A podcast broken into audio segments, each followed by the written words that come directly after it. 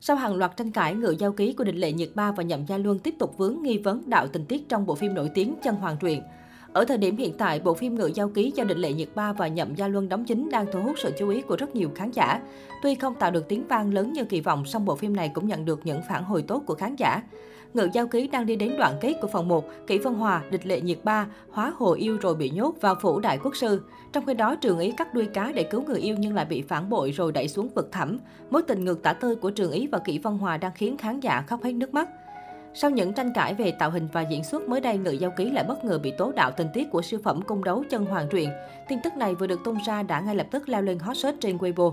Cụ thể, trong ngự giao ký, Đại Quốc Sư đã coi Thuận Đức Tiên Cơ là thế thân của người mình yêu. Chi tiết này bị đánh giá giống hệt với việc ung chính coi chân hoàng tôn lệ như thế thân của Thuận Nguyên Hoàng hậu vì có gương mặt giống nhau. Ngoài ra, Thuận Đức cũng từng múa trước mặt quốc sư giống như chân hoàng múa trước mặt ung chính.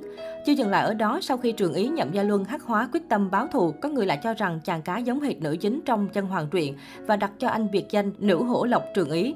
Hiện tại, cư dân mạng đang chia làm hai phe, một bên khựa ngự giao ký ăn cắp tình tiết của chân hoàng truyện, một bên lại cho rằng đây là mô típ đã quá quen thuộc trong phim truyền hình.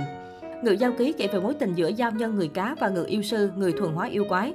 6 năm trước, Thuận Đức công chúa dưới sự trợ giúp của thiên sư đã bắt được một giao nhân vô cùng mạnh mẽ.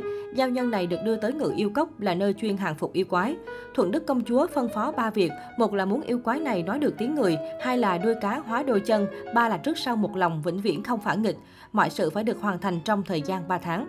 Kỷ Văn Hòa là ngự yêu sư mạnh nhất ngự yêu gốc, nàng cùng với thiếu cốc chủ Lâm Hạo Thanh được giao nhiệm vụ dốc toàn lực hàng yêu. Ai quy phục được giao nhân trước sẽ kế vị cốc chủ, trở thành chủ nhân mới của ngự yêu cốc.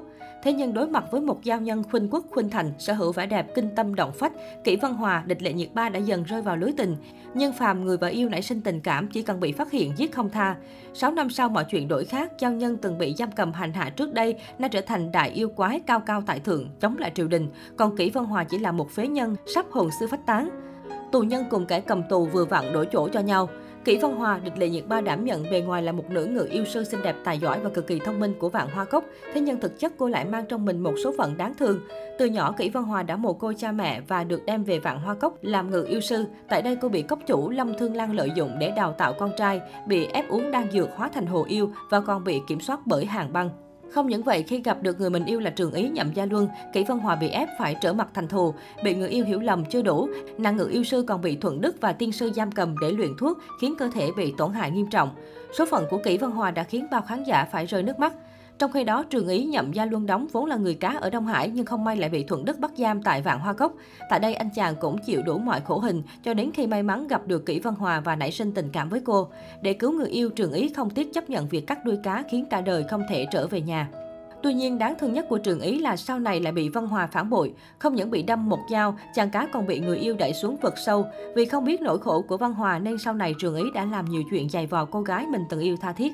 So với Kỷ Văn Hòa, nhân vật Trường Ý của Nhậm Gia Luân cũng có nhiều bi kịch chẳng kém.